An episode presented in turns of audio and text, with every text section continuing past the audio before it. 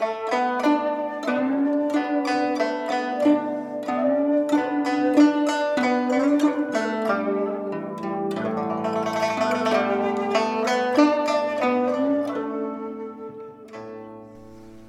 các bạn tiếp tục theo dõi bộ truyện Đại đường nữ pháp y của tác giả Tụ Đường, Người đọc Vi Miu Chương 341 Xuất sư chưa đánh đã chết.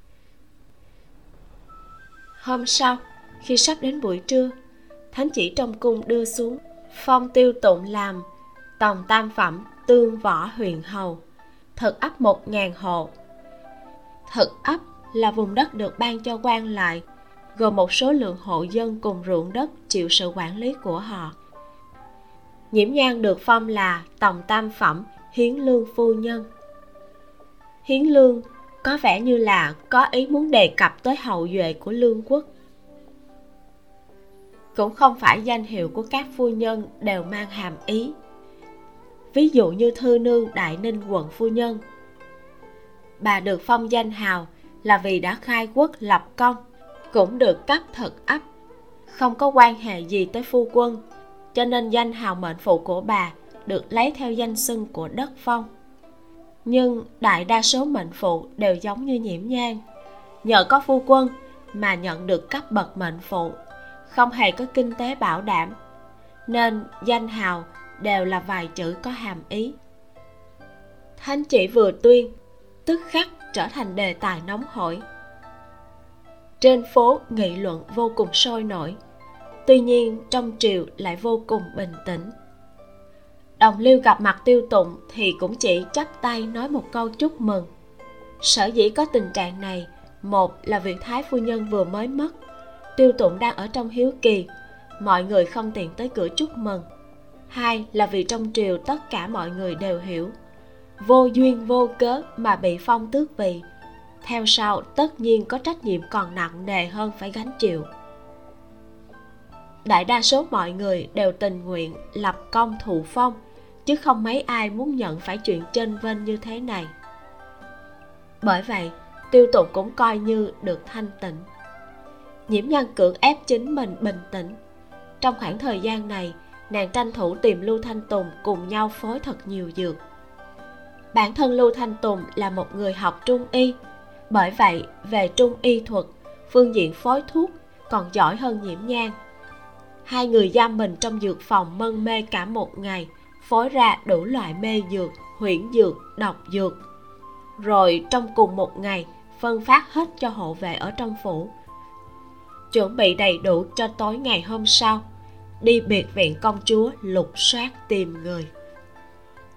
Sáng sớm ngày thứ ba, tiêu tụng liền lấy lý do hiếu kỳ cần tĩnh tâm, mang nhiễm nhan tới ở thôn trang phía đông. Chờ kết thúc 36 ngày hiếu kỳ mới chính thức quay về công sở trong coi công việc. Hai ngày này, đối với nhiễm nhan mà nói, chẳng khác gì khảo nghiệm ý chí. Ngày hôm qua, toàn bộ tinh lực đều dùng vào việc phối dược, mà còn cảm thấy sống một ngày bằng một năm. Hôm nay ăn không ngồi rồi, mà còn phải chờ ở trong thôn trang như vậy, càng thấy thời thời khắc khắc như đứng đóng lửa, như ngồi đóng than hơn nữa, ngày mùa hè nóng bức, phần da đùi bị cọ tróc đang lên da non, vừa ngứa ngáy vừa đau, vô cùng bực bội. Thẳng đến chàng vàng, gió lạnh phơ phất. Nhiễm nhan mới yên tâm, thay qua hồ phục, chuẩn bị theo hộ vệ cùng đi tìm nhiễm vân sinh. Trong viện, tiêu tụ một thân tố y ngồi dưới tàn cây của một góc hương chương pha trà đường cong cư nghị của hắn. Vào giờ phút này có vẻ rất nhu hòa. Tóc đen rối tung, được buộc lại bởi một dải lụa trắng đằng sau lưng. Ngón tay thon dài cầm thìa bạch ngọc, vô cùng đẹp mắt. Dáng vẻ tố nhã này của hắn phối hợp với một bụi hoa sơn chi đằng sau, trở thành một bức tranh yên ổn, thanh thản. So với khí thế ép người ngày thường, càng làm nổi bật dung mạo tuấn mỹ của hắn dáng vẻ an an, tĩnh tĩnh, rất là hấp dẫn. Nếu như không phải nhiễm nhan đã rất hiểu hắn, thì sẽ không biết người này đang giận dỗi. Từ lúc nhiễm nhan nhất quyết phải đích thân đi tìm nhiễm phân sinh, tiêu tụng khuyên can mãi không có kết quả, hai người liền chiến tranh lạnh. Tới tận lúc này, tiêu tụng cũng không có chút ý tứ nào muốn quản nàng nhiễm nhan đứng dưới hành lang nhìn hồi lâu. Màn đêm dần dần buông xuống. Càng gần thời gian xuất phát, nhiễm nhan cũng càng lúc càng lãnh tĩnh. Nàng biết tiêu tụng không cho nàng đi là vì tốt cho nàng. Nhưng sợi dây đàn trong lòng nhiễm nhan đã căng đến mức tối đa. Nếu đêm nay còn không có tin tức của nhiễm vân sinh, nàng không thể đảm bảo nàng sẽ làm ra chuyện gì nữa nhiễm nhan xuống hành lang quỳ ngồi xuống bên cạnh hắn. Phu quân. Động tác của tiêu tụng khựng lại quay đầu thấy nàng một thân nam trang gọn gàng nhìn như một thiếu niên lang lạnh lùng tuyệt mỹ. Hắn duỗi tay giúp nàng sửa lại vạt áo còn chưa thẳng. A nhan nhà ta mặc cái gì cũng đẹp. Nhiễm nhan bắt được tay của hắn hỏi, chàng không giận nữa sao? Tiêu tụng hơi mỉm cười, trong giọng nói mang chút bất đắc dĩ. Nếu ta nói ta vẫn còn giận, nàng sẽ không đi nữa sao? Nhiễm nhan chậm rãi lắc đầu. Nếu giận cũng không thay đổi được gì, cần gì phải vào ngay lúc này làm cho nàng không thoải mái. Tiêu tụng ngồi thẳng dậy hôn lên trán nàng một cái ôm nhu nói, a à nhan ta chờ nàng bình an trở về. Có mỹ nam tử ôn nhu nói ra những lời này như thế, sao có thể không cố gắng bình an trở về? Tiêu tụng không thể tự mình đi đến biệt viện của công chúa. Dù cho là ở vùng ngoại ô, nhưng vẫn thuộc phạm vi trường an sau khi tiêu tụng được phong hầu, tất nhiên sẽ có rất nhiều người nhớ thương mục đích sau lưng của việc thánh thượng phong hầu. Bởi vậy, chắc chắn sẽ có nhãn tuyến nhìn hắn chằm chằm nhiễm nhan muốn từ trong phủ này đi ra ngoài, tất nhiên phải có tiêu tụng đích thân đánh lạc hướng chú ý của những nhãn tuyến đó. Tâm của nhiễm nhan mềm mại xuống. Nàng duỗi tay ôm lấy cổ hắn cho một cái hôn không sâu, không cạn. Tiêu tụng xoa xoa tóc nàng. Đi đi thôi. Ta đã dặn bạch nghĩa ở bên ngoài tiếp ứng cho nàng. Nhiễm nhân nhíu mày, nói. Thì ra chàng đã sớm đồng ý cho ta đi. Vậy mà còn đang mặt với ta. Ta đây cũng là bất đắc dĩ. Phu nhân trăm triệu lần phải nhớ kỹ trong lòng tiêu tụng cười nói. Động tác của hắn hơi khựng lại. Ngửi ngửi hương trà nồng đậm tỏa ra từ ấm. Không khỏi duỗi tay, vỗ một cái lên mông của nhiễm nhang hỏng mất của ta một ấm trà ngon rồi. Chờ ta tìm được thập ca về. Kiều huynh ấy bồi cho chàng là được. Thập ca ta là người có tiền đó. Nhiễm nhan nhảy tránh ra, cười rạng rỡ với hắn rồi vội vàng chạy theo đường mòn rời đi. Tiêu tụng sửng sốt, ngón tay thon dài xoa lên cánh môi mới vừa rồi bị nhiễm nhan hôn qua. Trên mặt nở rộ một nụ cười nhu hòa, làm tư dung hắn thêm ôn nhã.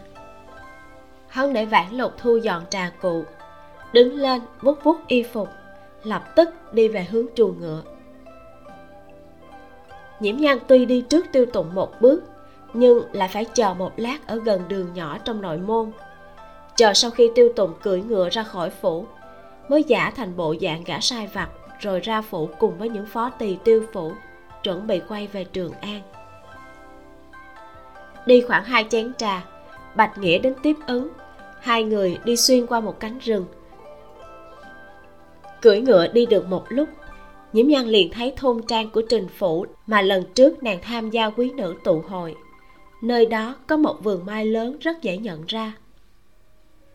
Từ thôn trang của trình phủ đi về hướng nam khoảng một hai dặm, cây cối xung quanh càng lúc càng tươi tốt. Đến cuối cùng, bốn phía đã trở thành rừng rậm. Bạch nghĩa đã ở chỗ này quan sát hơn nửa tháng, đã nắm rõ tình hình trong khu vực này. Sau khi đi vào rừng, tìm một chỗ bí mật cột ngựa lại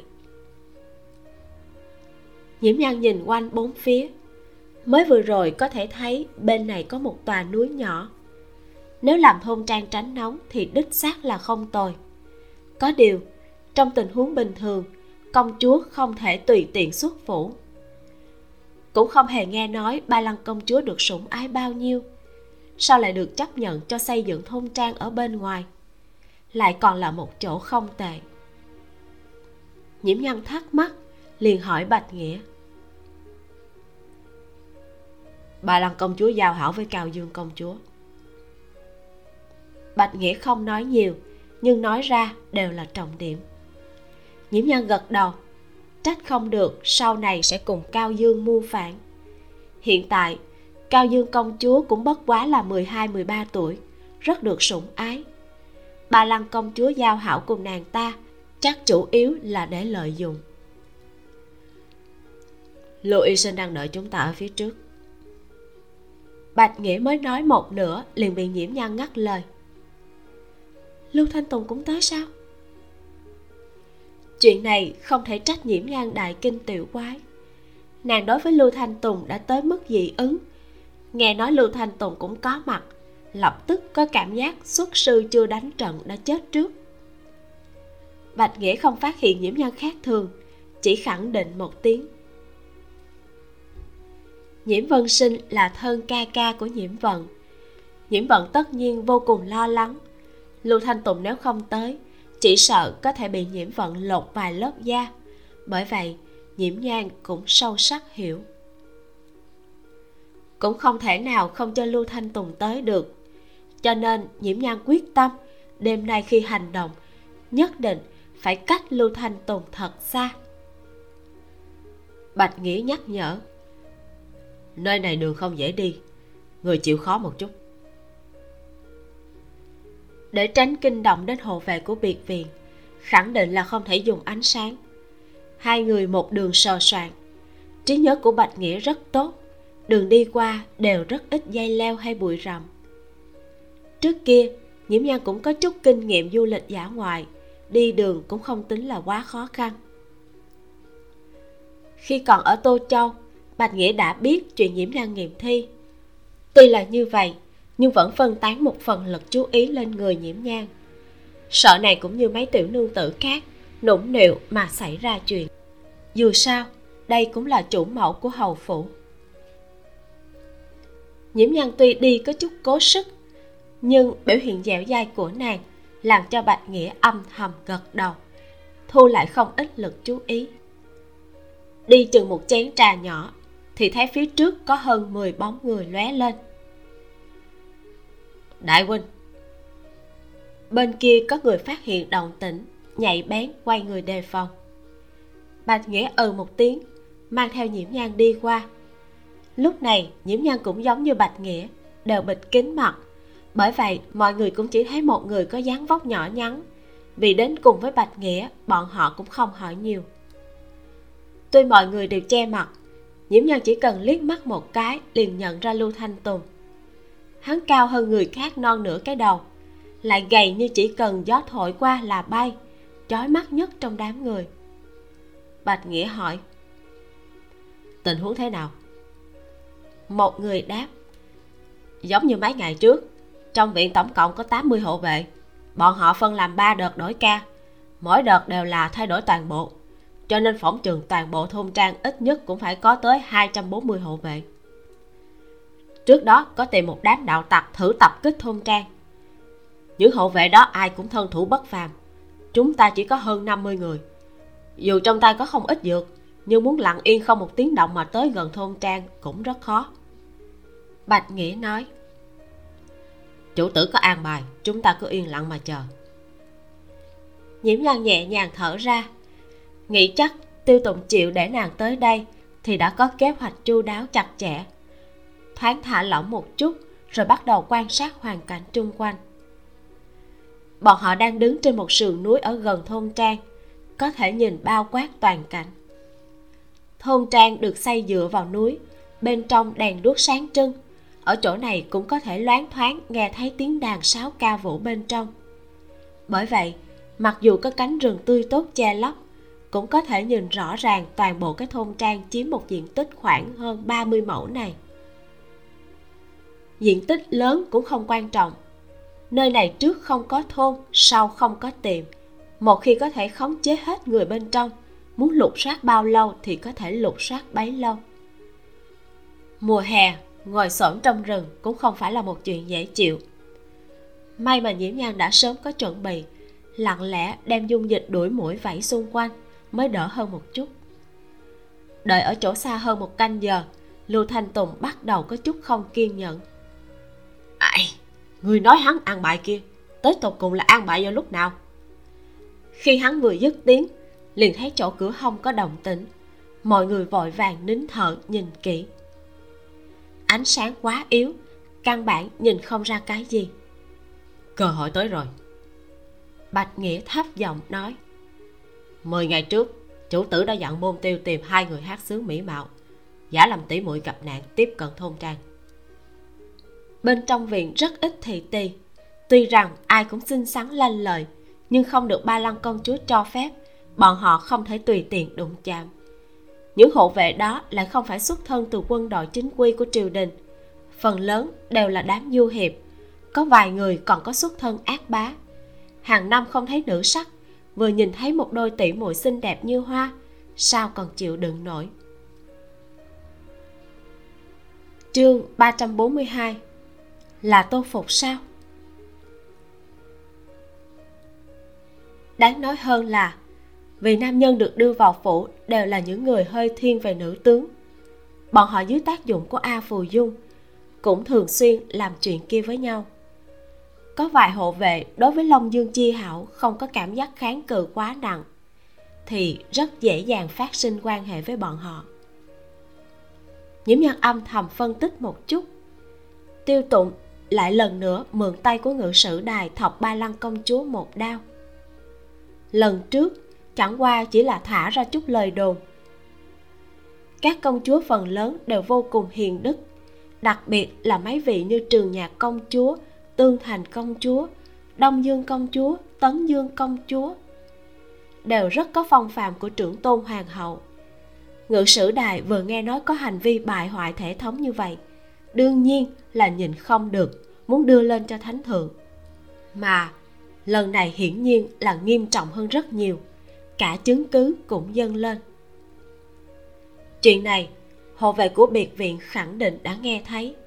Ba lăng công chúa bị cấm túc kết cục khó liệu biệt viện chỉ sợ đã loạn thành trùng hơn nữa tiêu tùng còn cố ý trộn người vào muốn tìm được điểm đột phá thật sự rất dễ dàng.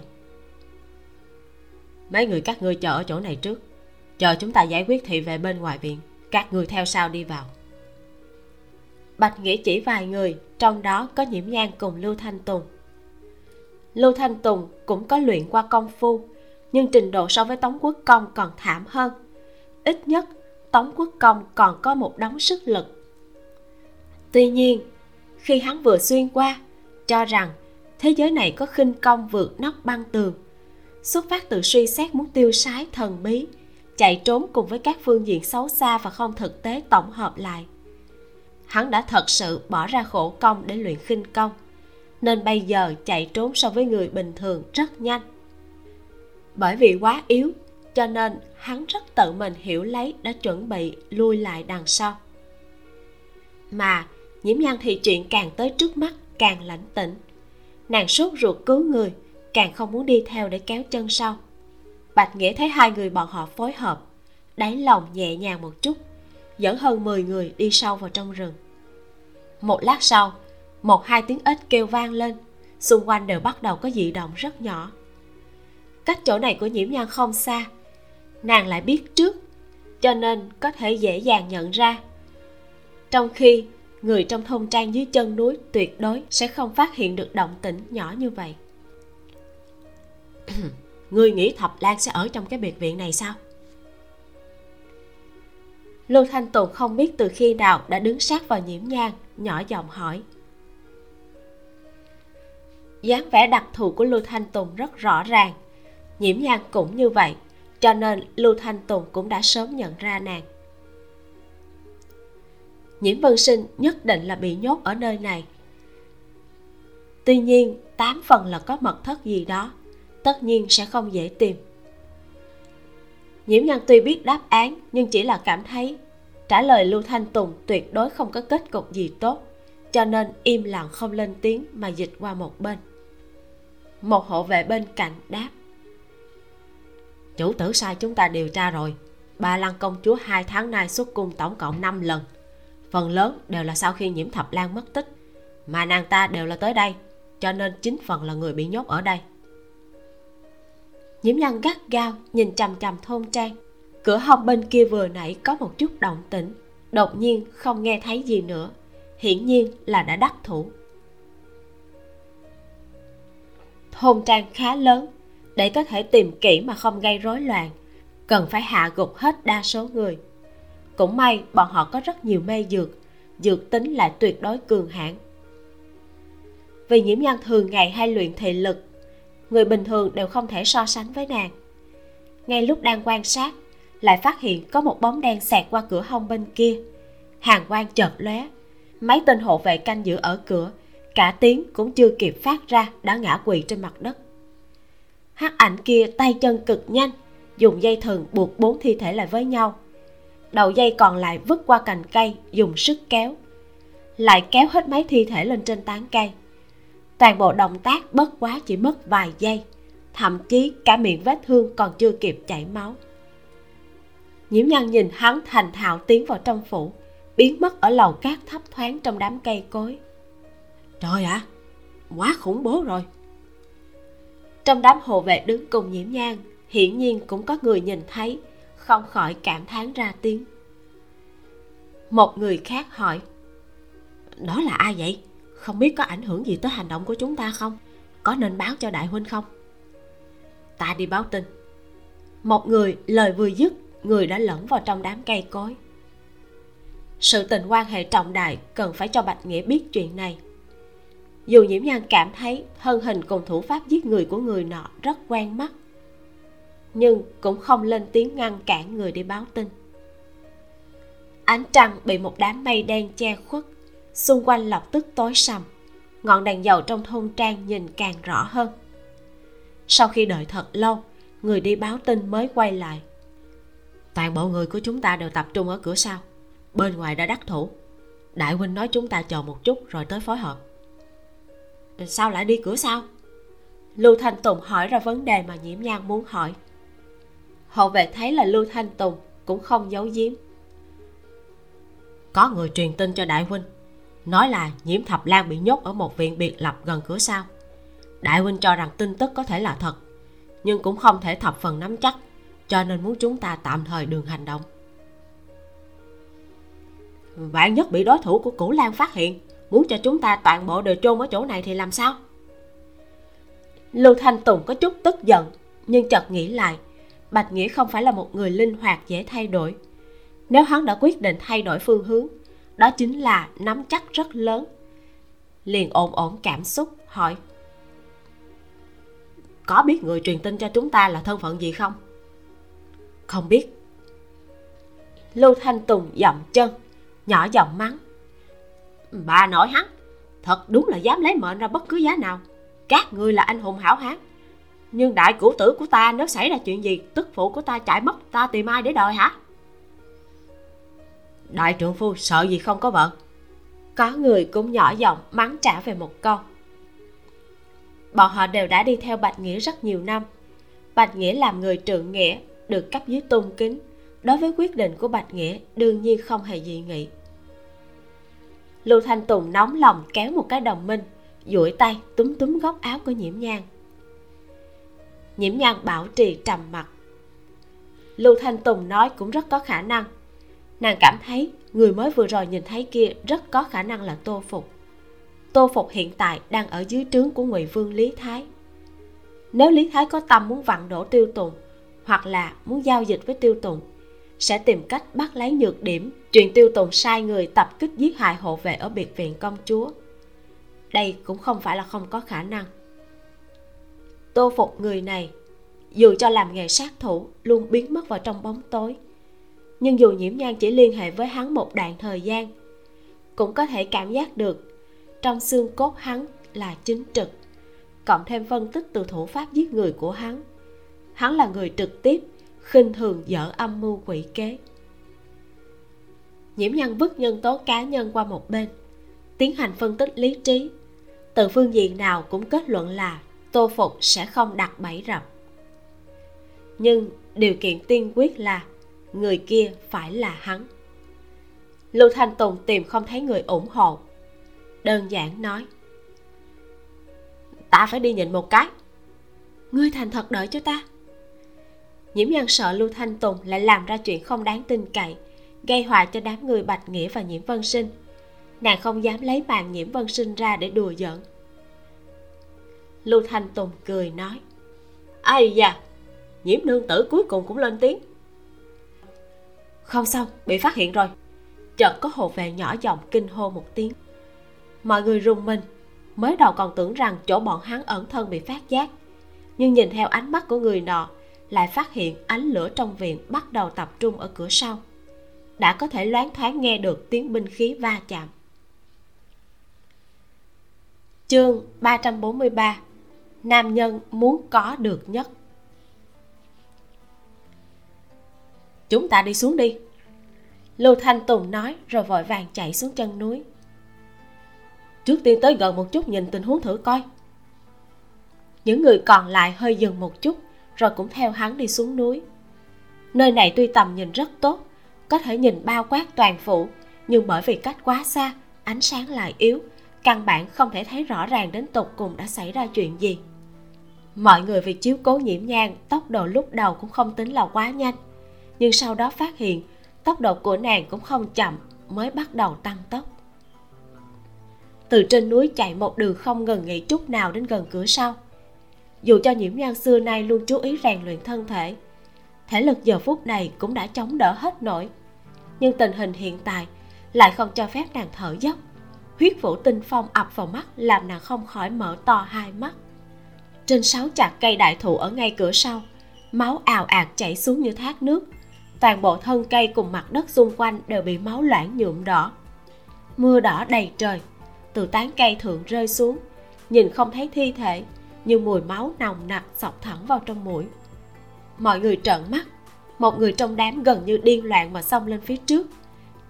Cũng không màng máu huyết, tay chân vội vã bò lên trên thân cây. Khi hắn quay trở lại từ trên một cái cây, hắn đã trở thành một huyết nhân, sắc mặt tái nhợt mấy lần muốn nôn. Có hai người lao ra kéo hắn trở về, nhỏ giọng hỏi, sao lại thế này? Thi thể trên kia là ờ, là là đại huynh bọn họ? Nhiễm nhan rùng mình. Phục hồi lại tinh thần cũng khẩn trương nhìn hắn. Người nọ lắc đầu. Không phải, nhìn dáng vẻ có lẽ là hộ vệ của thôn trang, còn có đàn lan. Đàn lan là chỉ những nam nhân chơi bời bị nhốt ở trong biệt viện này. Mọi người đồng thời nhẹ nhàng thở ra, quay đầu nhìn về phía sáu cây đại thụ được ngâm trong biển máu kia trong lúc nhất thời đều á khẩu không nói được gì, cũng không biết làm gì tiếp theo. Vào nhìn thử xem. Nhiễm nhân đứng dậy đi ra đằng sau viện. Nàng cẩn thận nghĩ lại, nếu thi thể bị cột ở trên cây không phải là đám người bạch nghĩa, vừa rồi ở trên núi rõ ràng đã thấy bọn họ tiến vào cửa sau. Giờ phút này tám phần là đã đi vào trong. Mà những người bị giết này rất có khả năng là do hắc ảnh sát thủ kia làm nhiễm nhân đã từng tận mắt nhìn thấy tô phục giết người. Chỉ là lần đó cách khá xa, cũng chỉ là giết hai người, không giống máu chảy thành sông như hiện tại. Không biết sao, nhiễm nhân lại hy vọng hắc y nhân kia không phải là tô phục. Nàng vòng qua mấy cái cây, dán sát vào vách tường viện mà đi. Rất nhanh đã đến cửa. Đám người lưu thanh tùng cũng theo sau nàng. Trong viện an tĩnh đến cả tiếng côn trùng kêu cũng không có đèn lồng trên mấy lầu cát thấp thoáng trong đám cây cối phát ra ánh sáng u ám. Có thể đại khái thấy được đường nhỏ bên trong. Phía sau cỏ dại mọc thành cụm rõ ràng, ngày thường là nơi hẻo lánh ít dấu chân người. Nhiễm nhân đi đầu tiên vào bên trong, đi được một đoạn đường ngắn đã có thể mơ hồ, nghe thấy tiếng đàn sáo phía trước. Hiển nhiên là tiền viện còn chưa bị ảnh hưởng nghĩa là bọn họ có thể đã bắt đầu tìm người ở xung quanh đây. Vừa đến ngã rẽ nhiễm nhan quan sát hoàn cảnh trái phải một chút. Bên trái tầm nhìn cực tốt, có thể thấy trong vườn trồng chính là mẫu đơn hoặc thực dược. Mà bên phải là rừng tùng rậm rạp. Nàng hơi dừng một chút, rồi đi về hướng rừng tùng bên kia. Diện mạo của nhiễm vân sinh tuy rằng thích hợp với mẫu đơn hơn, nhưng rừng tùng thoạt nhìn che giấu nghiêm mật hơn nàng liền đánh cuộc một chút. Người đi theo nhiễm nhang đều phụng mệnh bảo hộ nàng, đương nhiên không thể tự tiện tách ra. Nhiễm nhang kỳ thật muốn đề nghị chia hai ngã đi tìm người, đem lưu thanh tùng tách ra. Nhưng ở bên trong phủ này tình huống không rõ. Theo phỏng đoán, hẳn là vẫn còn rất nhiều hộ vệ. Phân tán ra không thể nghi ngờ là sẽ tăng thêm một phần nguy hiểm. Cho nên đành phải thôi mây đen che vầng trăng trên trời cao đã bị gió thổi tan. Ánh trăng rọi xuống. Những thứ lọt vào trong tầm nhìn trở nên rõ ràng hơn vài lần. Đoàn người đi theo đường mòn đằng sau chừng một chén trà nhỏ. Trong lòng nhiễm nhan có chút nghi hoặc. Viện này không có khả năng là rộng như vậy chứ. Lưu thanh tùng nhỏ giọng hỏi à, người nói nơi này có thể có trận pháp gì linh tinh hay không? Tối hôm nay đây là lần đầu tiên nhiễm nhan nhất trí với suy nghĩ của hắn. Gật đầu, nói. Ừ có thể là ở chỗ nào đó có thủ thuật che mắt làm nhiễu loạn thị giác. Chúng ta tìm thử xem, nhưng mà có khả năng là bọn họ không đi qua bên này. Nếu không, chúng ta xoay lâu như vậy cũng nên gặp rồi mới phải. Lưu thanh tùng lên tiếng đáp ứng, bắt đầu quan sát bốn phía tìm cửa vào. Nhiễm nhân trầm ngâm một chút, quay ra sau, nói ta nhớ rõ chúng ta là từ bên kia tiến vào. Chúng ta vẫn luôn đi theo đường đi, có thể là không thật sự có đường đi thông vào bên trong. Vậy làm sao bây giờ? Chúng ta sẽ không bị nhốt ở đây tới vài chục năm sau mới có thể ra ngoài chứ. Nơi này chỉ có cây cối. Chúng ta chỉ có thể săn sóc con rồi ăn hạt thông hả? Lưu thanh tùng hoảng sợ nói. Hắn quả thật là trúng độc huyền huyễn rất nặng cảm thấy động một chút là sẽ bị nhốt ở trận pháp cả đời không ra được. Vừa nghe thấy nhiễm nhan nói như vậy, lập tức bắt đầu hoảng sợ. Nhiễm nhan nhàn nhạt mà nhìn hắn một cái, bắt đầu tìm đường. Lưu thanh tùng không biết làm sao, đột nhiên cao hứng lên, nhảy nhót mà đi theo sau nhiễm nhan. Nàng không thể hiểu được mà nhìn hắn, mãi do dự, cuối cùng vẫn mở miệng hỏi ngươi lại nghĩ đến cái gì nữa vậy? Lưu thanh tùng cười hắc hắc. Ta căn cứ vô định luật vai chính bất tử, cùng với các loại kỳ ngộ. Nhiễm nhàn quyết đoán xoay người tập trung tìm đường.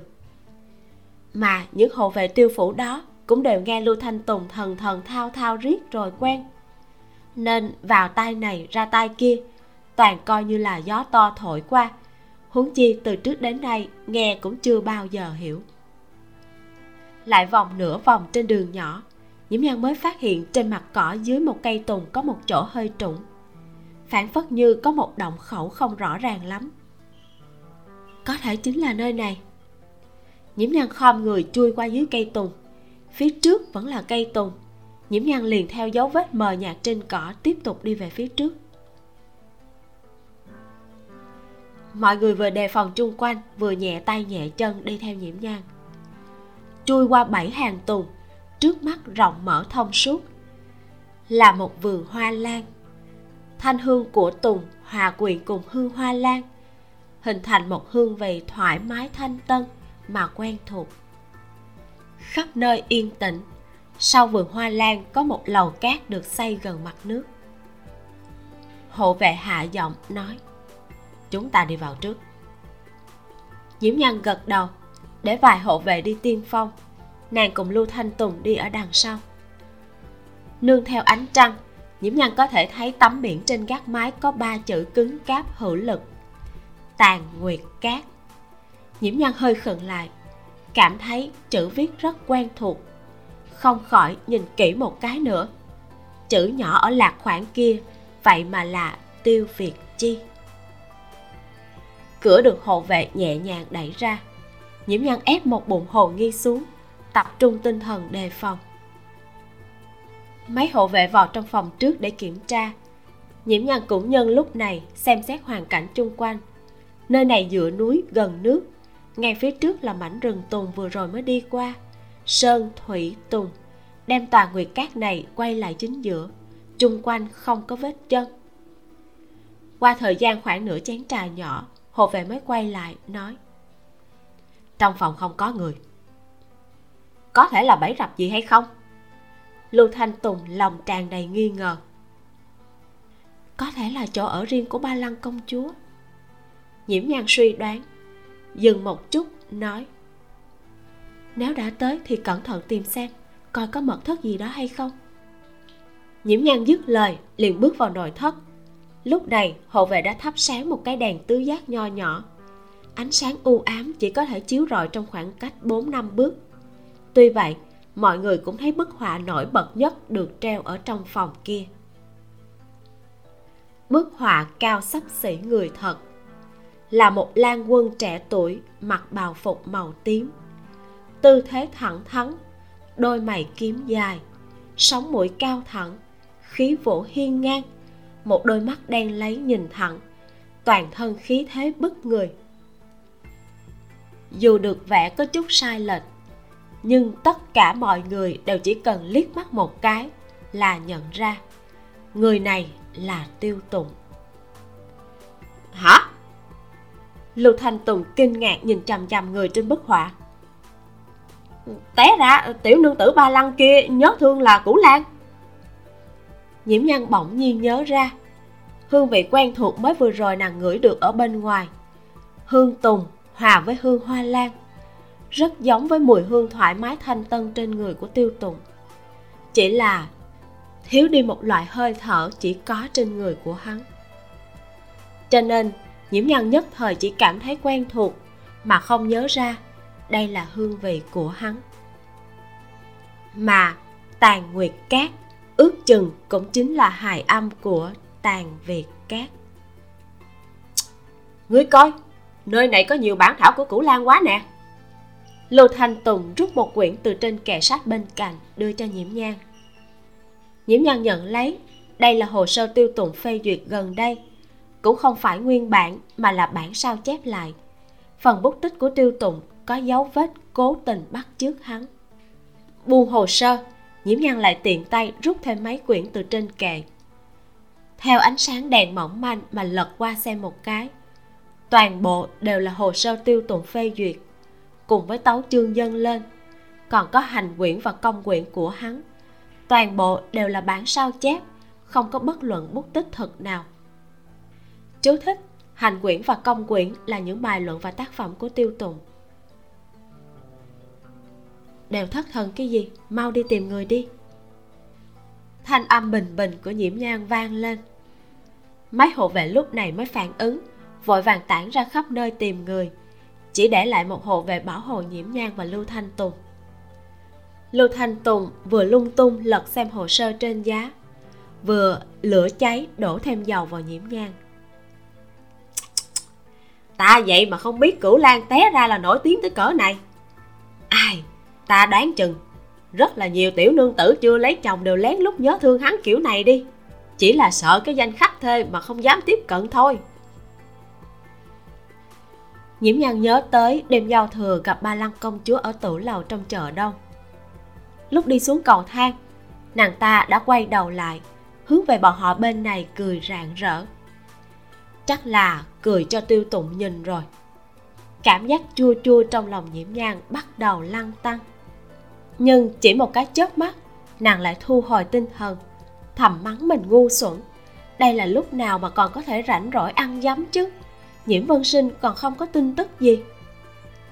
Một đám người ở tàn nguyệt cát tỉ mỉ lục soát hai lần, vẫn không có chút phát hiện nào. Trên trán lưu thanh tùng bắt đầu hơi đổ mồ hôi. Bắt lấy nhiễm nhang hỏi, có thể là không ở đây hay không?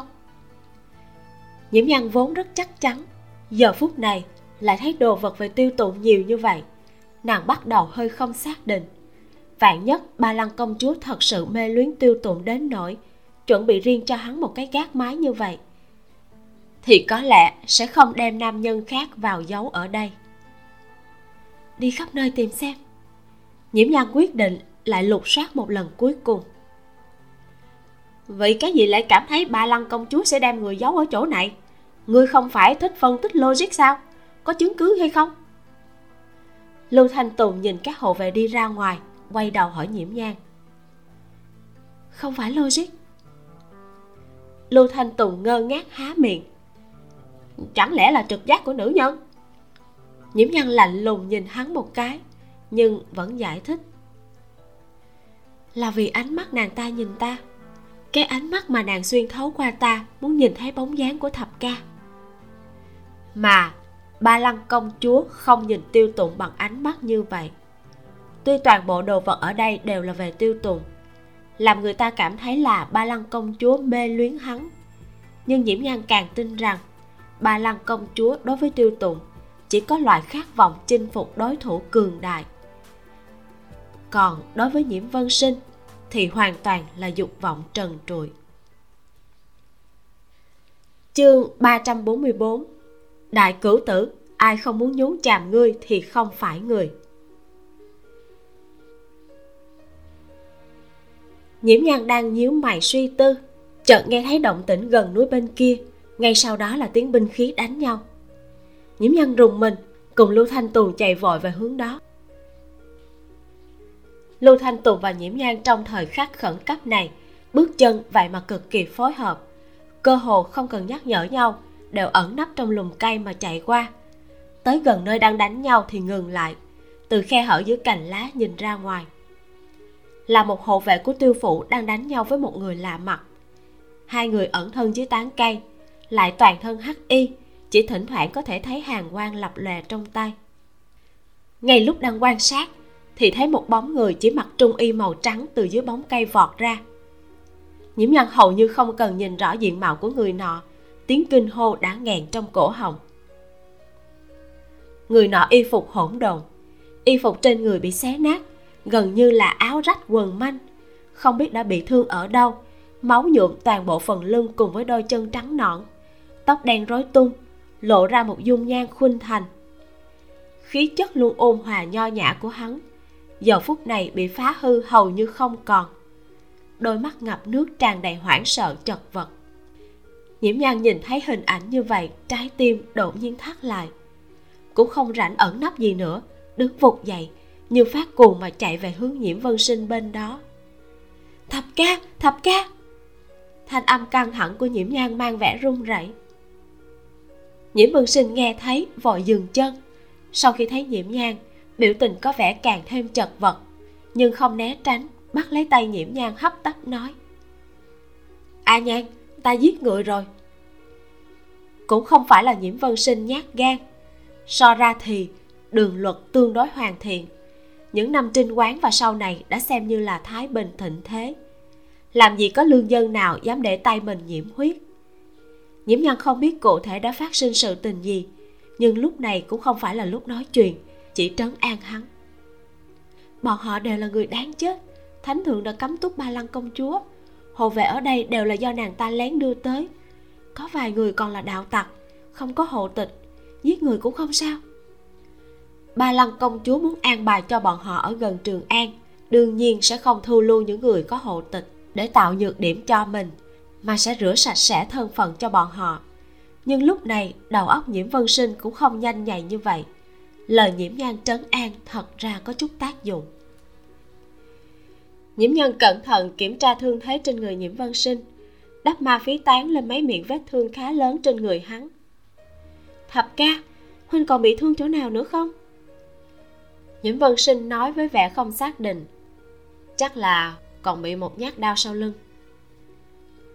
Cả người hắn đang chết lặng, căn bản không có cảm giác được đau đớn. Đi khỏi đây trước đã rồi nói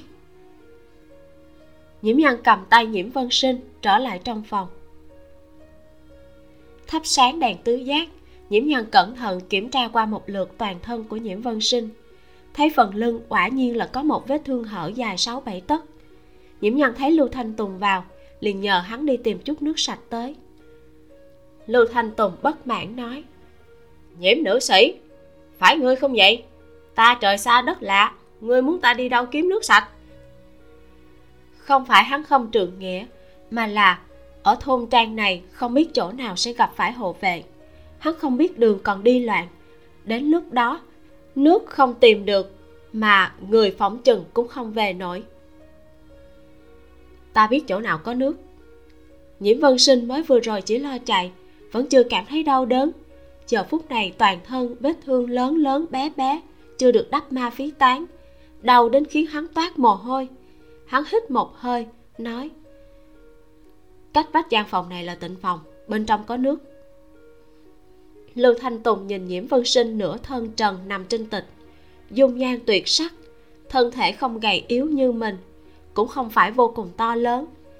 Hắn là một nam nhân thẳng tâm tắp mà nhìn cũng cảm thấy thật sự rất đã mắt cho nên trước khi ra ngoài mới nhìn không được nói một câu.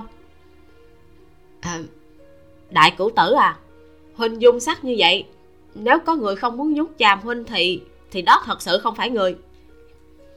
Lô thanh tùng nói xong, liền nhanh như chớp mà chạy ra ngoài.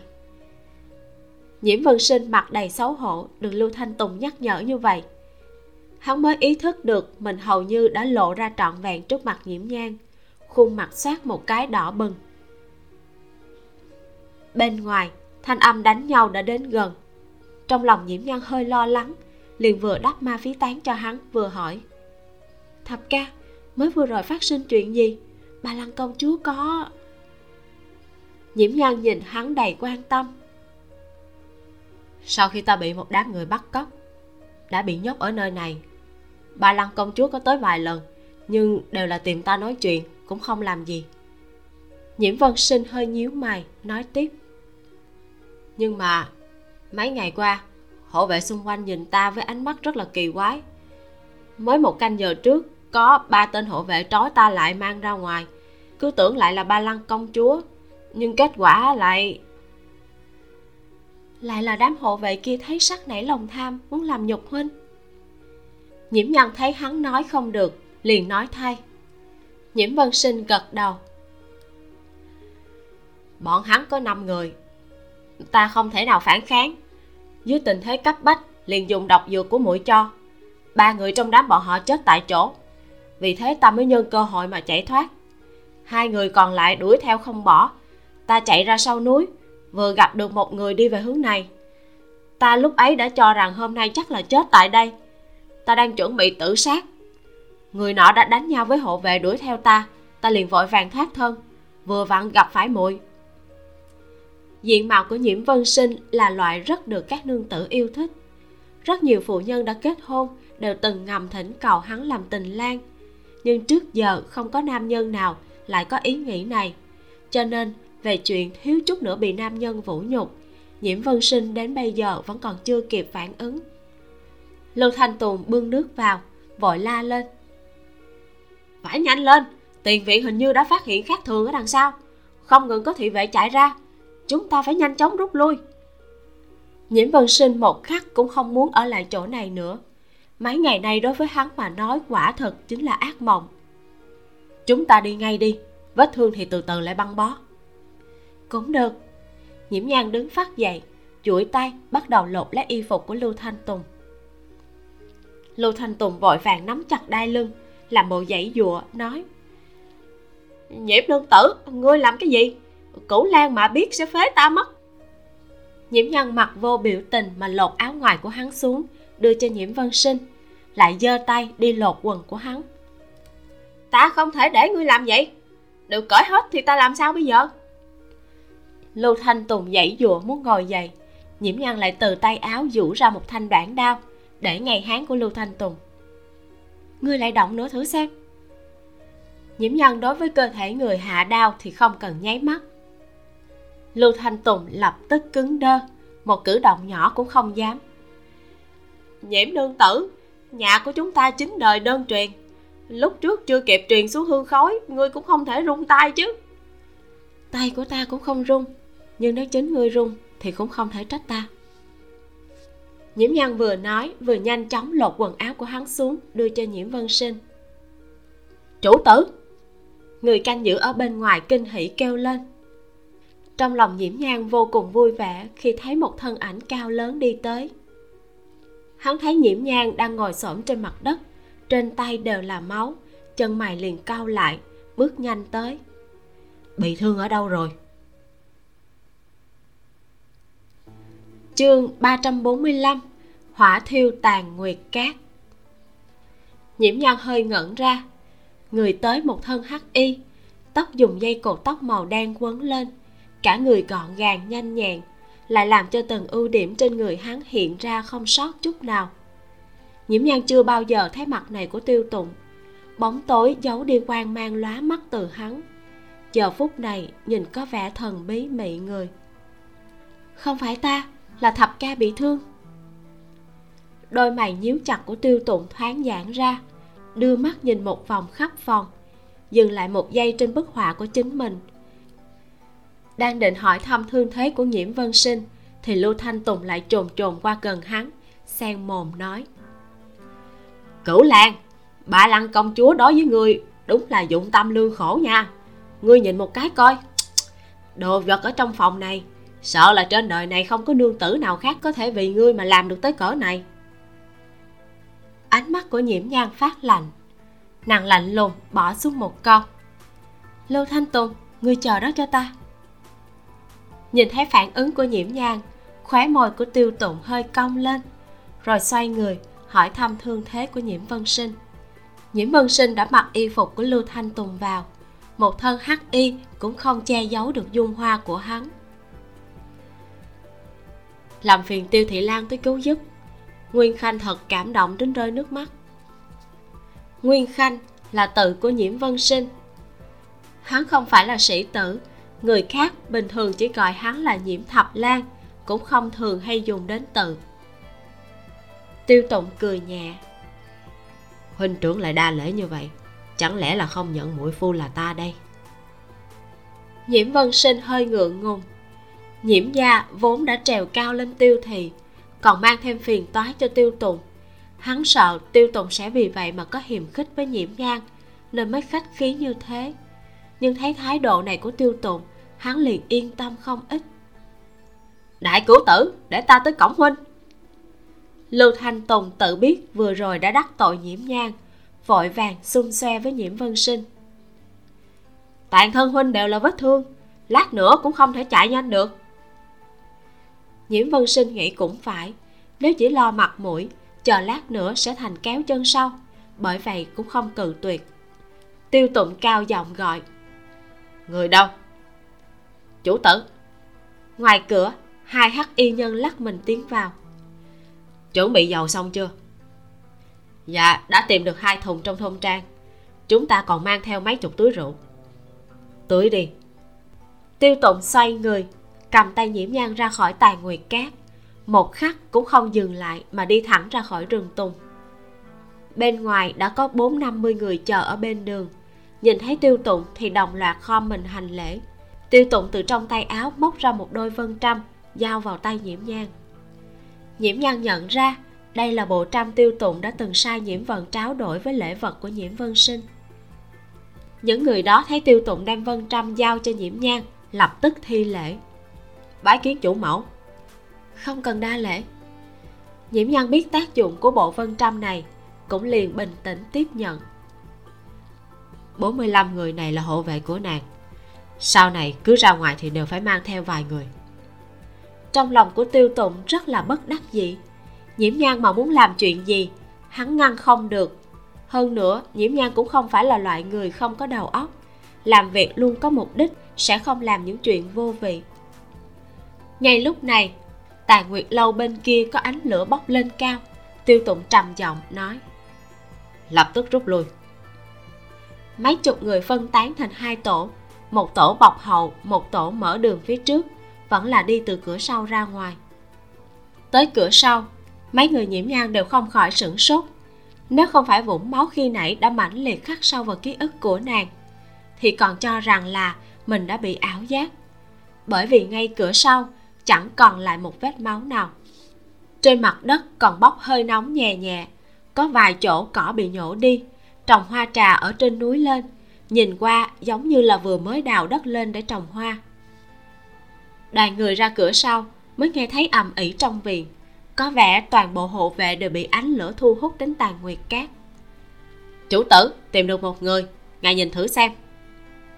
Hai hắc y nhân kéo từ trong biệt viện ra một thanh niên hoa phục.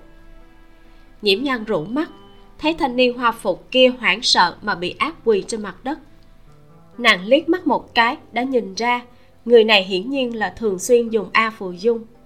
Hình thể gầy ốm, sắc mặt vàng vọt đồng tử co lại, ánh mắt tan rã.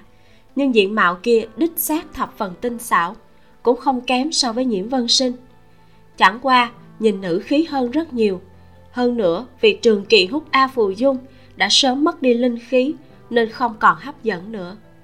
Tiêu tụng duỗi tay, nâng cái cằm hơi nhọn của đàn lan kia lên đàn lan kia thấy đây lại là một nam nhân anh tuấn trên mặt sáng lên chăm chăm nhìn hắn.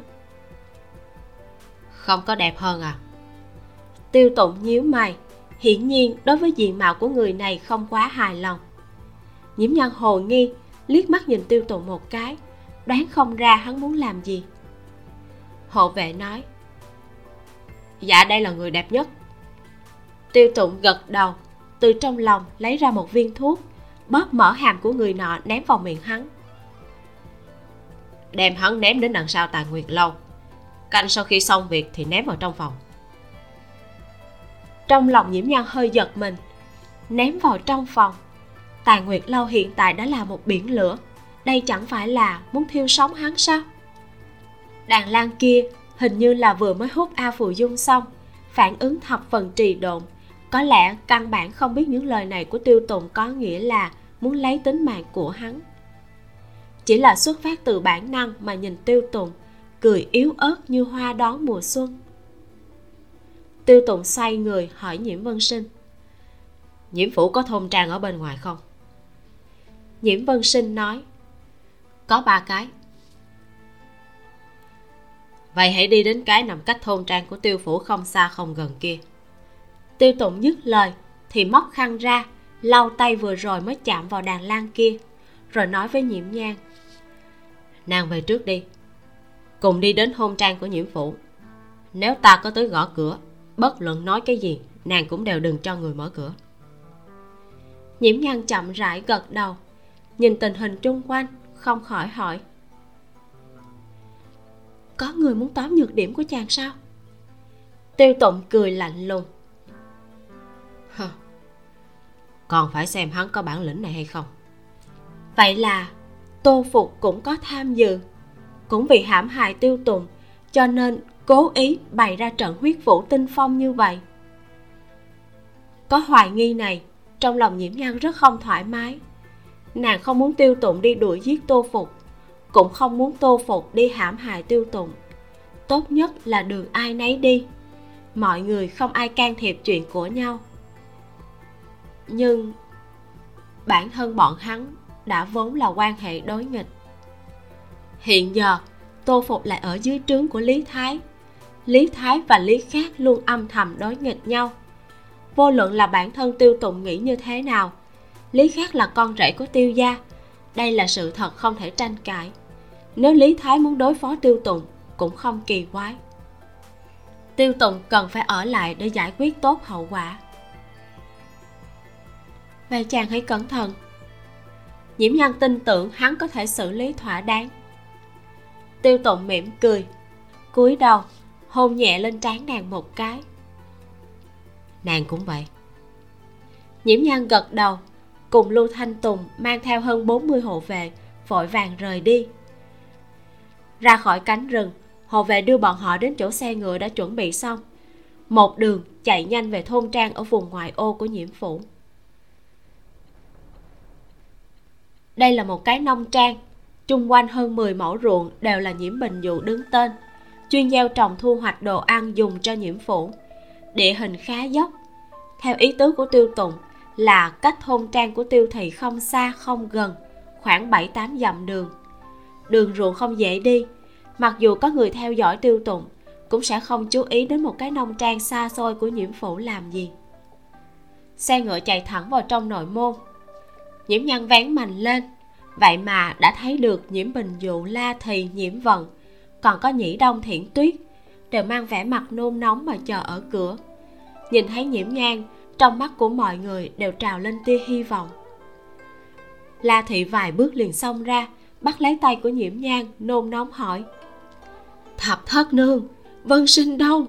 Vân sinh, có tìm được vân sinh không? Mẫu thân nhiễm vân sinh vén mạnh lên từ bên trong thò người ra. La thị buông tay nhiễm nhang chậm rãi đến gần, duỗi tay vuốt ve khuôn mặt tái nhợt của nhiễm vân sinh, không khỏi run rẩy. Vuốt ve được một chút, đột nhiên khóc nấc lên. Thanh âm nghẹn trong cổ họng, chỉ phát ra tiếng nghẹn ngào như thì thào. Con con của ta, đây không phải là mẫu thân đang nằm mơ chứ đã nhiều ngày nay ta đều nằm mơ thấy con trở lại. La thị duỗi tay ôm lấy nhiễm vân sinh thất thanh khóc rống. Nhiễm vân sinh xuống xe trấn an la thị. Mẫu thân nhi tử bất hiếu làm người lo lắng.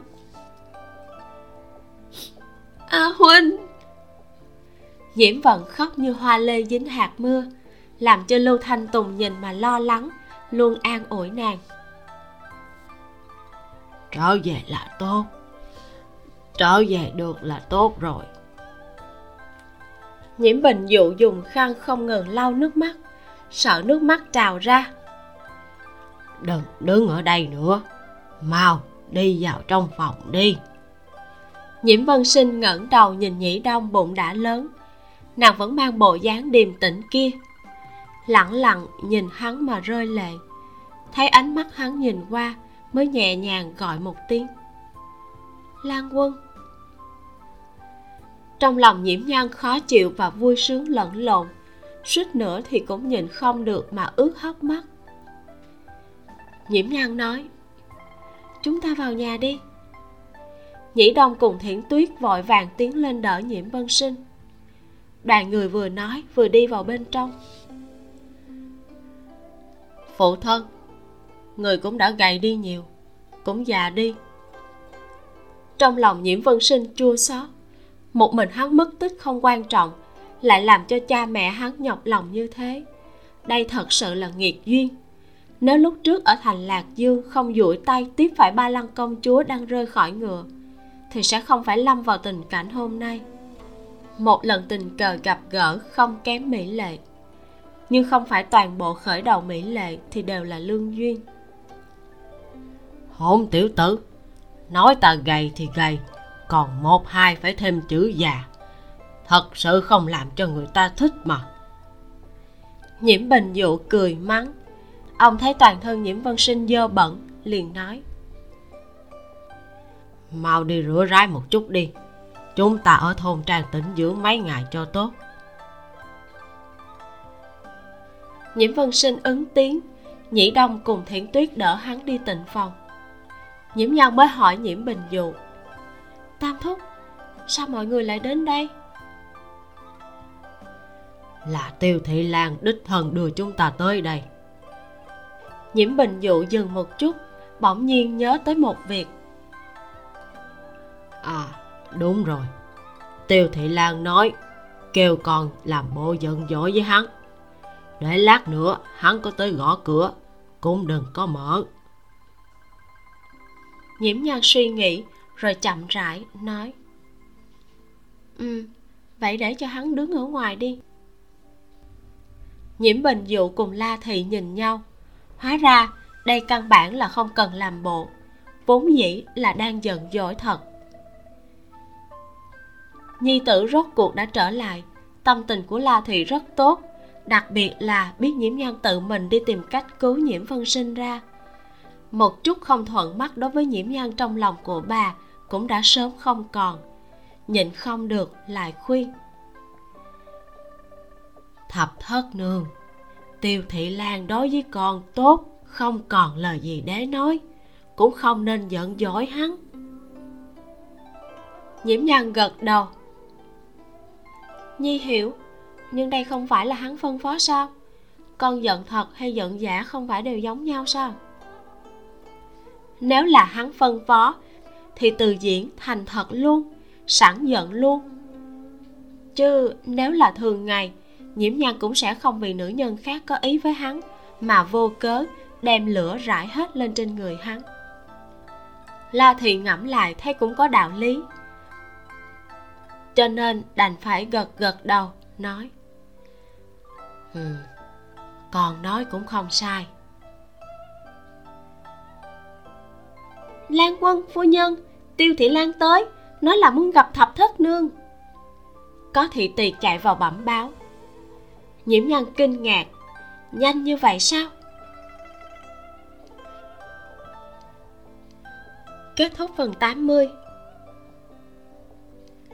trong phần sau một hữu giống tên là tiêu tiêu vừa làm nũng, vừa ngượng ngùng.